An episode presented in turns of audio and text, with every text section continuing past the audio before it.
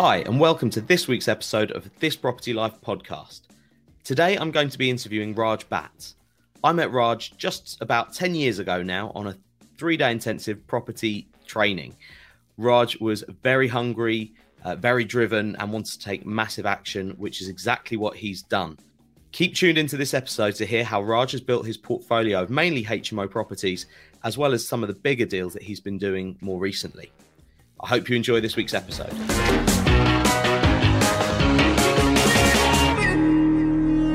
Hi everyone, uh, James here. Today I'm joined by Raj, Raj Bhatt. So, Raj, thank you for joining me today. Pleasure. Yeah, thanks for having me, James. Uh, I met Raj a number of years ago now uh, on a uh, three day property training course.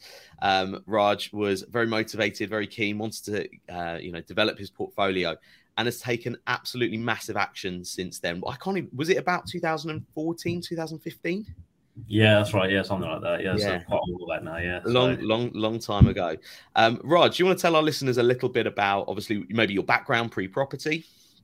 Yeah, sure. Yeah. So yeah, thanks for the um, lovely introduction, James. So yeah, so as, as my name Viraj Bhatt. So prior to property, so I was very much um, working in the corporate world. So I'm based out in northwest London and working primarily in central London, really. So it's very much um, you know my background is very much project manager, IT, um, working in uh, in in corporate companies, so blue chip companies uh, across various sectors, private, public companies, including banking. Um, and uh, yeah, so I pretty much started out in there. I did buy my first property along the way, pretty much from amateur investor, close to where I am in northwest London. Um, and to be honest, it was making a bit of a loss.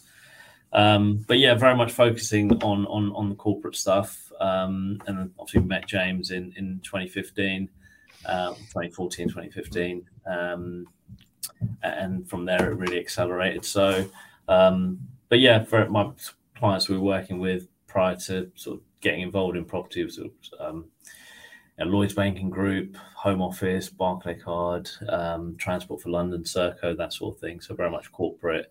Getting on the tube, reading the Metro paper, thinking, you know, when I'm going to make it, and then, uh, you know, you, you kind of um, you dream of those things, uh, and then yeah, about 2014, 15, met James, and sort of went forward from there. So, so was it kind of like saw, saw an advert, and obviously you, you had the experience of your of your one buy to let. Was it was it kind of a an awareness of going, I'm possibly not doing something quite right here if it's making me a loss, or was it kind of just just hungry to learn more and see what the different Yeah. avenues?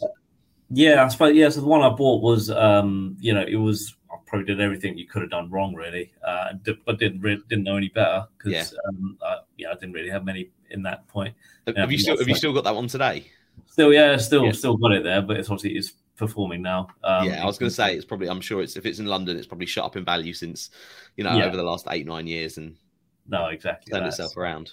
yeah, that's it. I mean, we had tenant problems, all sort of evictions. I didn't know what I was doing, sort of learning as I go. But um, but now, sort of, you know, transitioned to, to where I am today. It's obviously you know, big, big, big step up, and um, yeah, but yeah, uh, and it's all down to obviously that training we went through together. You know, so um, yeah, So you obviously, I said, had that one experience, worked full time, living in London. What were your kind of first steps as a professional investor then, Raj?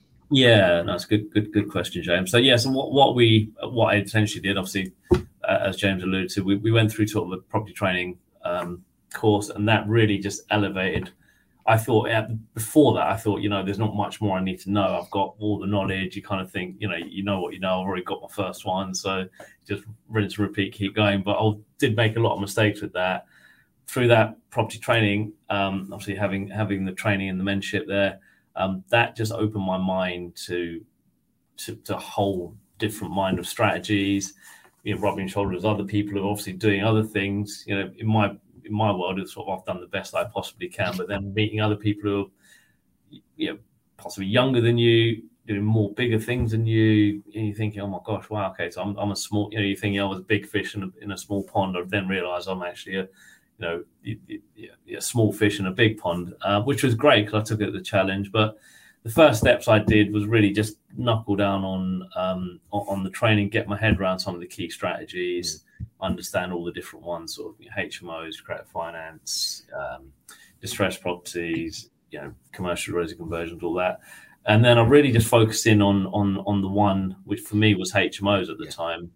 Um, you know, very much sort of a numbers person, but really looked at the numbers on HMO and thought, actually, you know what, that's going to take me to where I want to be in in a quick space of time. It's, it's that kind of good good salary. Living in London, life's not cheap as well. So you know the kind of the idea of little buy to lets. You're kind of probably starting to look at the numbers, going, "Oh my god, how many of those am I going to need to be able to, to sort of Yeah. start freeing up time and to, to to kind of give me give me some more choice." No, exactly that. You know, because when you look on average sort of buy to lets at that time, it's sort of, you know, you're profiting about minimum sort of 150, 200 quid. Your HMO, you sort of, your small one, five, six bed can get you 500, 750 pounds cash flow Yeah. per month. So you think, actually, I only need X amount of HMOs to get me to where I need to be in terms of financial freedom. So, and I suppose that was the strategy, is one thing. But then, secondly, I'd, I'd never invested out, although I only had one or two at the time. I'd never invested or thought of investing outside of Northwest London where I live. I've Yeah. always thought anything north of Watford is just north and sort of thing. Um, typical London mindset.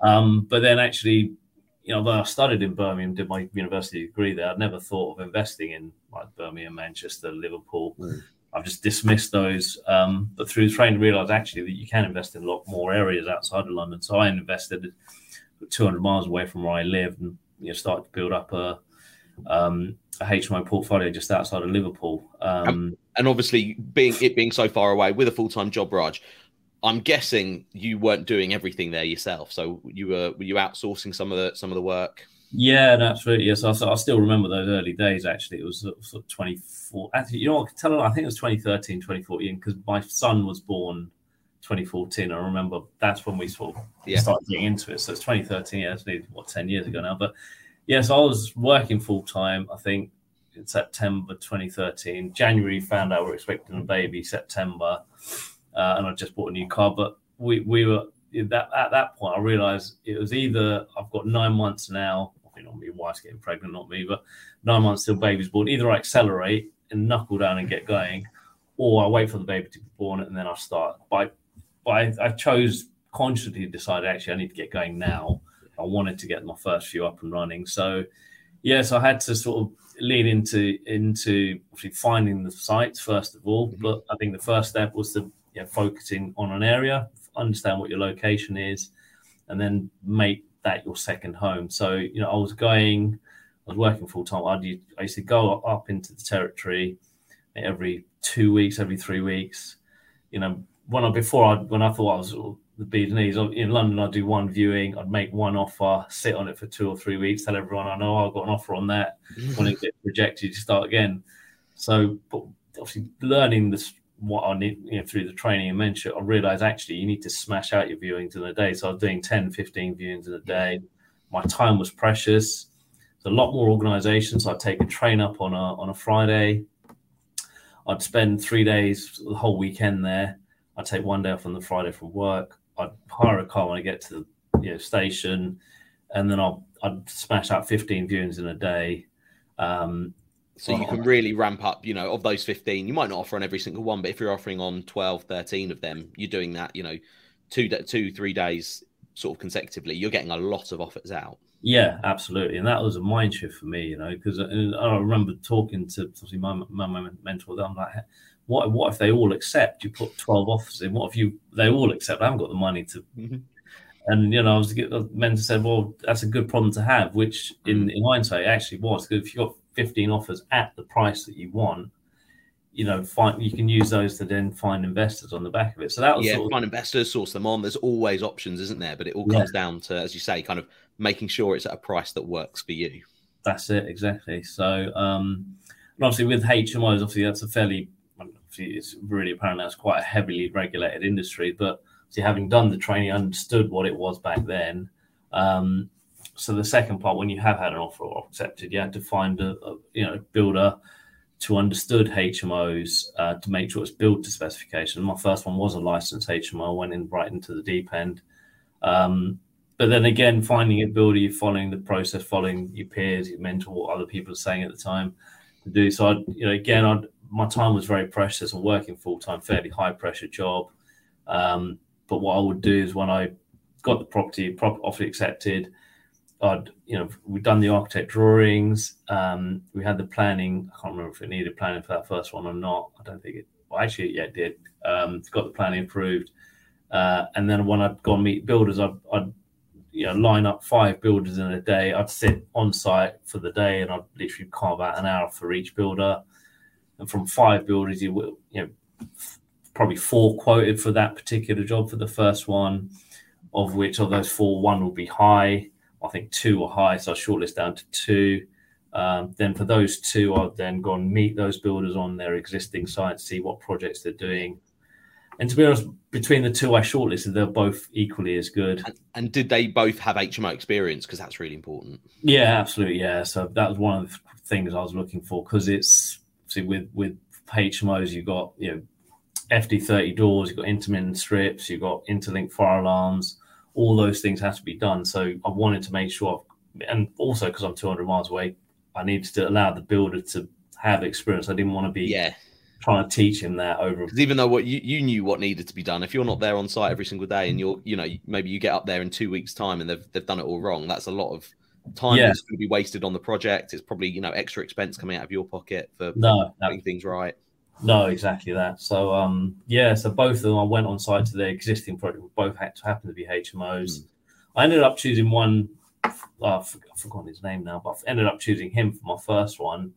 And ironically, after that, you know, I really ramped up and did you know four or five on the back of that, and I ended up choosing my number two builder, who then ran with the rest of them actually. Yeah. But um, but all I think it's also down to relationships. Important to you know when you are in an area you know, everyone knows everyone. The builder will know the letting agent. The letting agent will know the architect. The architect will know the surveyor. So it's good to make sure you maintain your re- reputation, even if it's a no for something this time.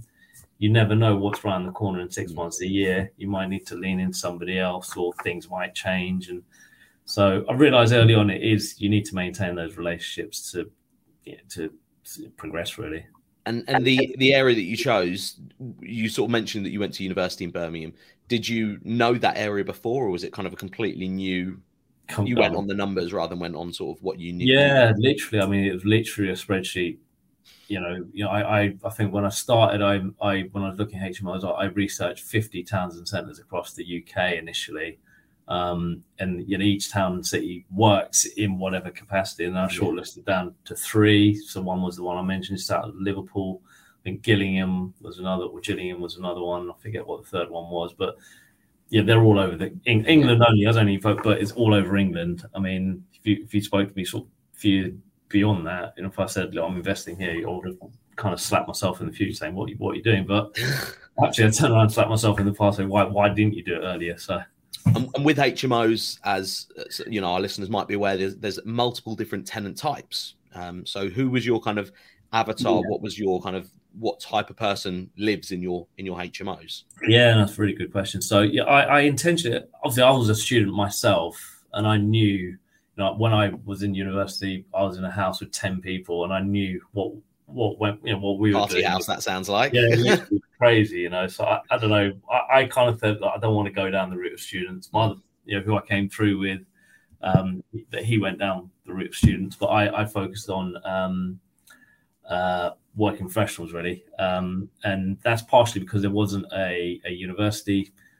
You know, if you're going down to students, you need to have at least two or three universities to make it work workable. But in the area I am, there were no universities. One college, but I focused on working professionals, um, and I think the, the, the, thing to do is not to mix tenant types. If you're going down students, go down students. If you're going working professionals, go down working professionals. Don't try and mix student profiles because it's just going to get really messy. Student mindset is very different to somebody who's sort of working and place of peace and, and all that, where students are a bit more sort of, you know, we've all been there, you know, it's a bit loud, you know, party and, and, there is no night, you know, you just carry on. So, but, um, yeah, no, so I went down, I made a conscious decision working professionals as well. I'm sort of going down and that's what I'm really focusing on really.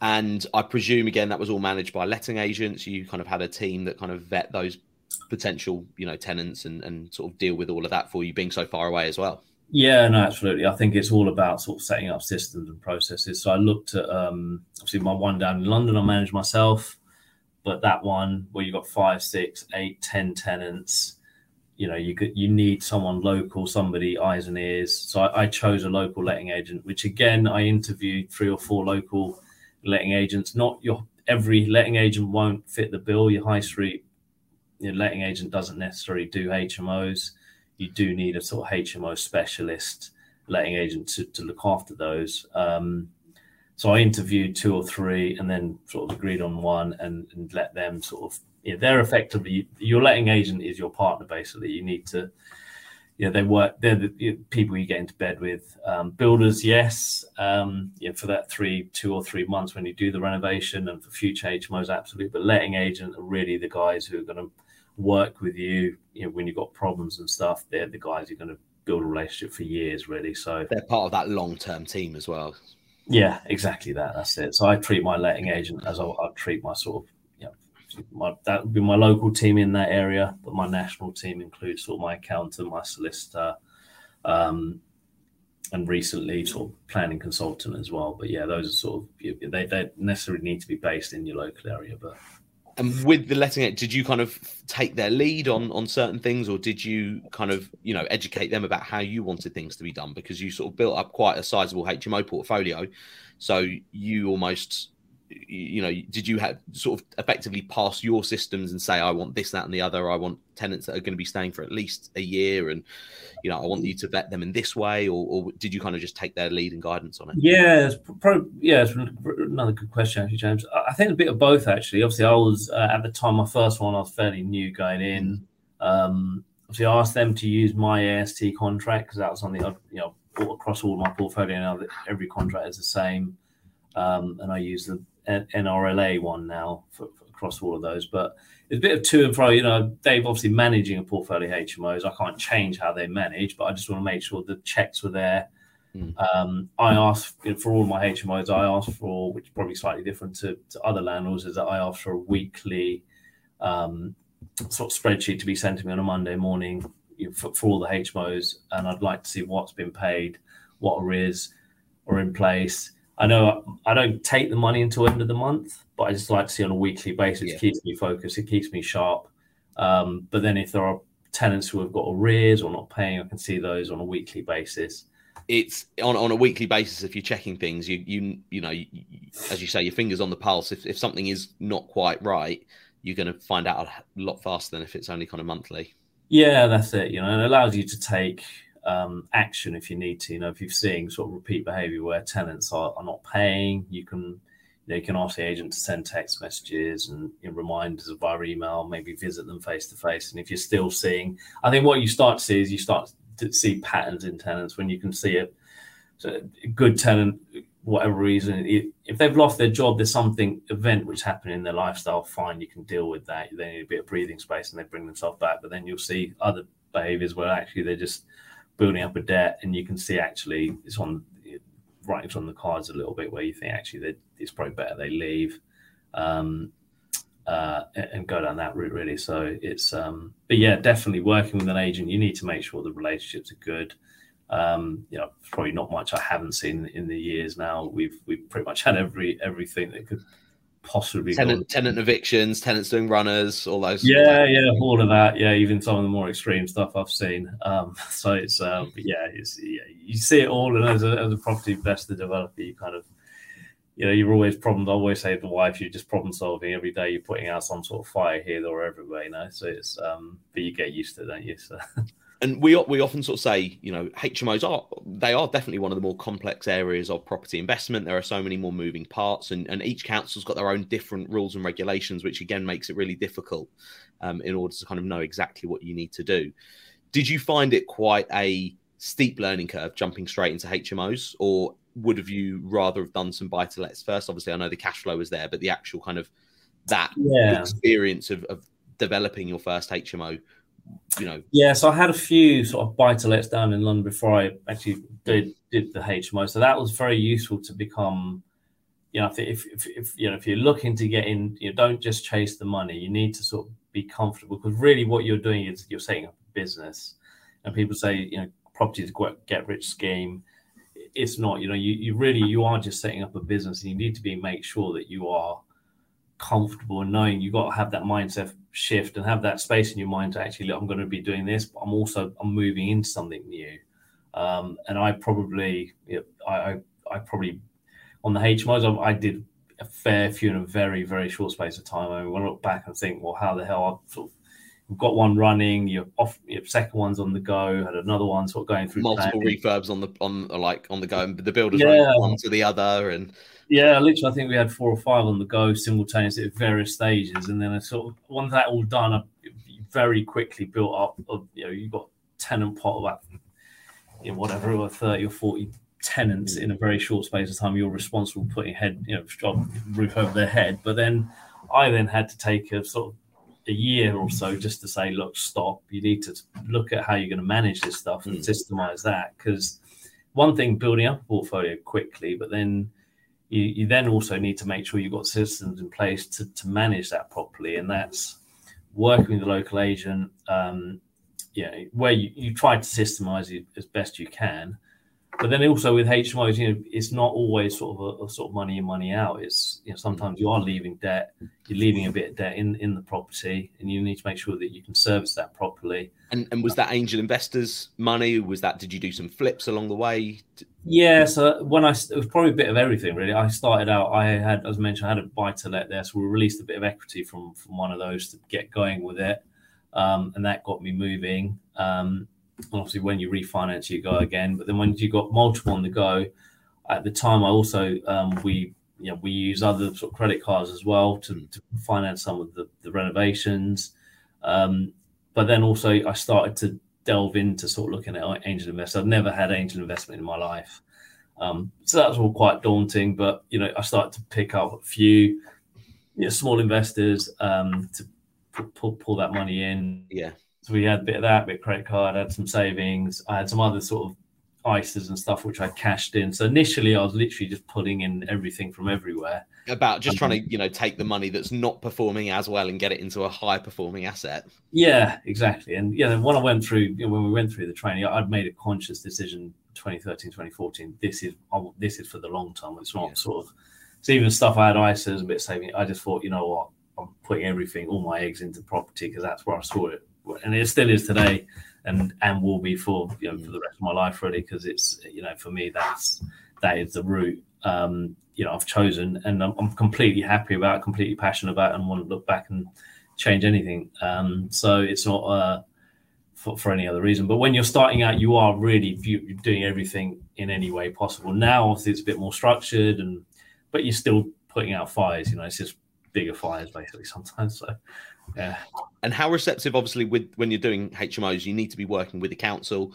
Um, how receptive were your council for what you were creating? Because sometimes councils kind of give HMOs a bit of a bad rap. They say that they're, you know, can create antisocial behaviour and things like that. Were the council quite happy to to work with you and pleased with what you were doing? Yeah. So what I had done, which is probably slightly different to how other investors had done, I'd actually contacted my council before I'd even purchased a single property so I'd set up, I'd contacted the head of planning, I contacted the head of building um, building control, and the head of the HMO um, environmental health, basically. So I said, look, I'd like to set up a meeting with you. Um, so I actually went to the you know, with the purpose of just meeting those three people. And I sat with them and said, look, I'm, I'm a property investor down in London. I'm going to be investing in your area. Um, I just want to say hello more than anything else. Uh, but more, I think the relationship I really built with with the HMO officer, uh, Mike, and I said, look, we're come to area, and he he was quite receptive to what I was trying to do. I said, look, I don't want to. These are going to be high end units. We will be doing something different. Um, I've seen what the competition is in the area, and this will be sort of a step above. Um, so he was quite receptive to the point where he said, look, once you've got your first one, before you even put spade in ground, I'll come on site and he, you know, he literally put, put together a, a specification really for yeah. me for the property, and that was really down to me, sort of, well, not just me, obviously he was, but proactively building that, building that relationship, and and and kind of asking for support and help before you kind of needed to. Uh, kind of go into there and kind of go, oh, am I allowed this? So it's kind of you know asking for support rather than asking for kind of permission. Yeah, that's it. You know, and it was very useful because one of the rooms actually, I, re- I remember it clearly because we were trying to build a, a, kitchen diner area, Um, and that I think the first one we did was a five bed licensed HMO. But for that, and I clearly remember it because it's 11 at the time, it was 11 square meters. It might have changed now, but 11 square meters to get a kitchen diner. And mine, I think, was 10 and a half or 10 square meters. So it was only, you know, if Just I have, yeah, so if I couldn't have got that room as a kitchen diner, I would have had to sacrifice one of the other rooms to run a five bed HMO. It would have been a four bed HMO, Mhm. which, as we all know, the cash flow then it really takes a hit. So I, I got him on site and I said, look, this is my dilemma. How can we? He said, look, I can't get, I can't take it. I think we were one meter off. He said, look, we need to at least get half of me. I can't give sacrifice. So with the builder, we realised there was actually a chimney stack in, in the building. Um, and he said, well, if we can get rid of that, then Get that your half meter back. get your half meter. You're still, I think it was 10 and a half. He needed 11. He goes, if it was get to 10 and a half, I'm happy with it. Mm.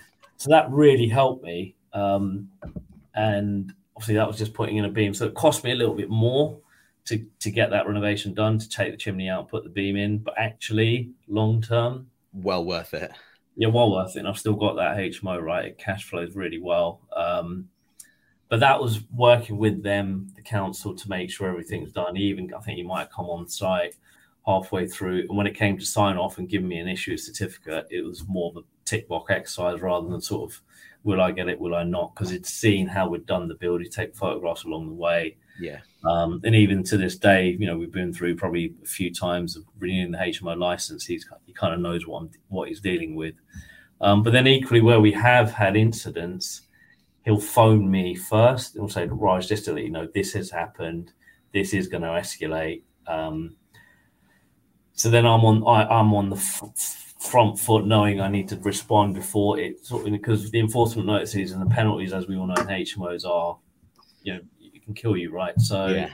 um, so you need to just be on top of it and have And as long as he sees you being proactive and trying to deal with it, I'm sure that kind of that goes a long way to oh, you know no, you, you're not you're not kind of that standard armchair investor that just wants the ca- wants the cash flow coming in doesn't care about the conditions that their tenants live in you're not that kind of person at all so no, the fact that they're seeing that and that you you will do anything in your power to put things right when they need to be done yeah, the Yeah, kind of that's the kind of investor that councils want to work with No, hundred percent. He even said he goes, "I wish more investors took took your approach." You know, so it's to make contact early on rather than actually get it all done and then you call them out and they're like, well, "Hang on a minute, you've done it all wrong, or you've got Yeah. your square footage wrong, and no, you've you've missed the extra sink or the extra whatever." Um, so it really does help to you know just be proactive, really, and make early contact. Um, I mean, not all councils can. I appreciate. You know, we moved into a different area after and that council ran completely differently. They didn't want to meet any investors. They've got no time for it. It was well, okay, fine, but it doesn't work with every council. But as long as you can, you're making the right steps, headway, then that that does count a long way. So so after your sort of the hmos i know you've been up to some bigger stuff more recently do you want to tell the listeners about that yeah, so yeah, so I, I sort of um, did HMOs in that area, and then you know, like anything you know, sounds you know, I kind of kept myself on. I say, but I started getting bored of it. I thought I need another challenge. So I went into another area, so more in northeast London, and started building up HMOs there. Um, but then I started to get into sort of commercial to residential conversions as well. So we did a few of those um, where we're just taking you know, properties with a commercial element and um, converting the uppers into residential. Um, but one thing I've always wanted to do was to do a, um, development down in London. Um, and uh, yeah, so it's about 2019. Um, we started to look at doing that in in in well in London really. So it's northwest London. Really, you know, GDV is about two million.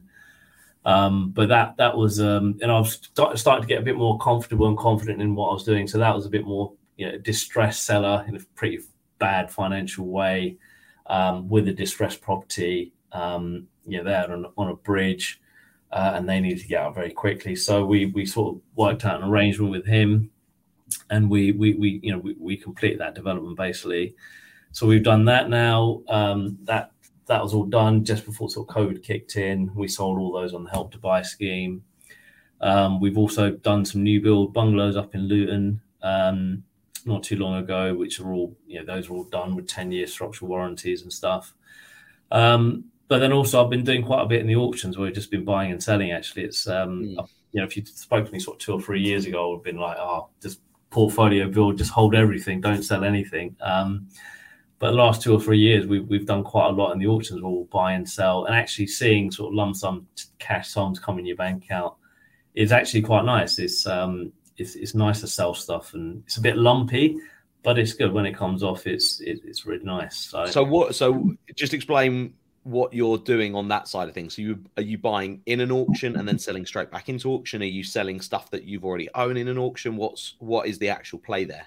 Yeah, so what we do on the auctions, we really um, so I'm, I- I've, I've been to a live auction, and it will. If you've ever been, if anyone's ever been to a live auction, it will screw your head up. You know, you sort of- you don't know where you you walk out thinking you're confused or anything. But no, it's what I do. I focus on the unsold lots.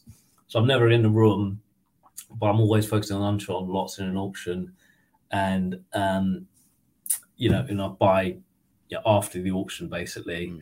So obviously, you know, built up a few contacts now, uh, and they're phoning me to say in, in the auctions they phone and say. So what I focus on the unsold lots after an auction's finished, Um because at that point that that seller and I've sold stuff in auction as well. When it, when it comes to an auction, there's something. You know, it's a bit like something on eBay. You know, you you you're anti- although it's a bigger scale, but you, you know you're anticipating that to sell. You want that to sell because you got those Men- mentally, you've already sold it by putting it into auction, haven't you? yeah, literally, you got your reserve. Um, you know, if it hits it, great. Sometimes it doesn't hit though, and um, if it doesn't hit, the the mindset is on that day or the day after that seller's wanting to sell it because they want to release that money to do whatever after. So if it hasn't sold, you kind of think, oh, you know what, oh, I would have taken another twenty grand off or yeah. ten percent off that asking price. So if you get in on that day or the day after and you put in a bit of a cheeky offer, you know you can you can actually land it. Now the trick is obviously I'm not saying just go after every single unsold lot and put it because it You have to know it's going to work. You need to know there's going to be profit at the back end, and yeah exactly the deal needs to stack up number one. But then obviously the most important thing is that legal pack and making sure you've had a solicitor review that because there are some you know there are crap that you know that it's an auction for a reason. Sometimes there can be a can of worms with the hasn't got red line drawing or there's actually a problem with the title. As long as you know what you're dealing with on that, then you know. So my strategy is very much unsold lots, do it, and then I'll either I've had cases where I've just bought an auction, you know, and then just sold it literally on the open market and done nothing to it. Most cases I'm doing some sort of re- renovation or development on it. Um, so buy it, renovate, sell. Some cases, um, you know, we did one in Fulham not too long ago. We, we ended up, my intention was to sell it. It was a flat in Fulham, short leasehold. Um, we ended up, I showed my wife, she fell in love with it. You're like, we're moving to Fulham. yeah, she was like, "Oh, I just keep it. It's nice to have a flat." I'm like, "Okay, we don't need it. It, it was making a hundred grand selling it, and uh, but the numbers worked either way to Yeah. sell. It's always good to have two or three strat- exit strategies. So we ended up just holding that as a short leasehold, um, and that is doing well. Cash flows very nicely now. So And again, that'd be a nice little capital appreciation property. Yeah, it's- the kids. yeah, exactly. It's just something to you know, if the kids want to study in London, or whatever. Or, Yeah. then it's something there in the portfolio. So, um, but yeah, but I've, I'm really enjoying the auction stuff, um, and it's just nice to be able to sell stock, really. But I think once you've, you know, you've done a few different strategies, you, you know, like I'm sure you, like yourself, James, you know, we you, you get bored, you want to try something different, try Mixing it up, new. doing different things. Yeah, that's it. So, um, but yeah, no, it, it, it's going well, and um, on, on onwards and upwards. Really, I'm, I'm Mm. getting more involved on the planning policy side of things now. So we're working closely with a planning consultant, and there's probably something to be said just to make focusing on that side of it. We're just planning gain, where you're just getting planning approval in place, and then selling it with planning without doing the Yeah. building. So, um, So you're looking basically for like less less work, still getting paid, and faster over, over sort of shorter time frames as well. Yeah, exactly that, and exactly yeah, that's it. And I also yeah, so but yeah, so the shorter time frames, and it's actually less of the the build stuff, and you're looking at slightly bigger schemes. Mm. Know, where you're just looking at a site and thinking, okay, what can you achieve on that? Working with your planning consultant. In some cases, on the slightly bigger schemes, you're not actually having to buy those sites. You just you're arranging an option, Yeah. which is actually a lot more viable because the seller also understands what you're trying to do. You're not Something- dealing with like Mrs. Mrs. Smith that's lived in that house for 60 years and is having Yeah. to move to a care home and, and then kind of like, what's this option thing you're talking about? Exactly, yeah, that, exactly that. Commercial space is a very different mindset. You know, they understand what you're trying to do. So Mm. it's, uh, you know, now, but with all the banks closing and there's a lot more commercial. You know, certainly now and in, in the next four future, two or three years, there's going to be a lot more. Um, I, I, I foresee there'll be a lot more of that stuff coming on the market. Um, to so yeah, we're doing a lot of that. I mean, I still got all of my HMOs and buy to lets; they're all operational, um, and, and they cash flow very well. It's just obviously you start diversifying and, and doing different things with it as well. So, and I think property allows you to do that just because of the length and breadth of things that you can. And despite being, you know, financially secure from property, having a, a very healthy income there, you also still choose to to work, don't you? Yeah, I still do some consulting. Yeah, I still do some consulting in in, in my field, um, and that's you know I did go into I, I sort of reverted to property, went full time and financially free. When it was about five, four or five years ago, maybe about four or five years ago, and I took it took the full plunge, did property full time. Um, had a small office close to where I am out in North Northwest London. We are just obviously just having kids then, so very young family.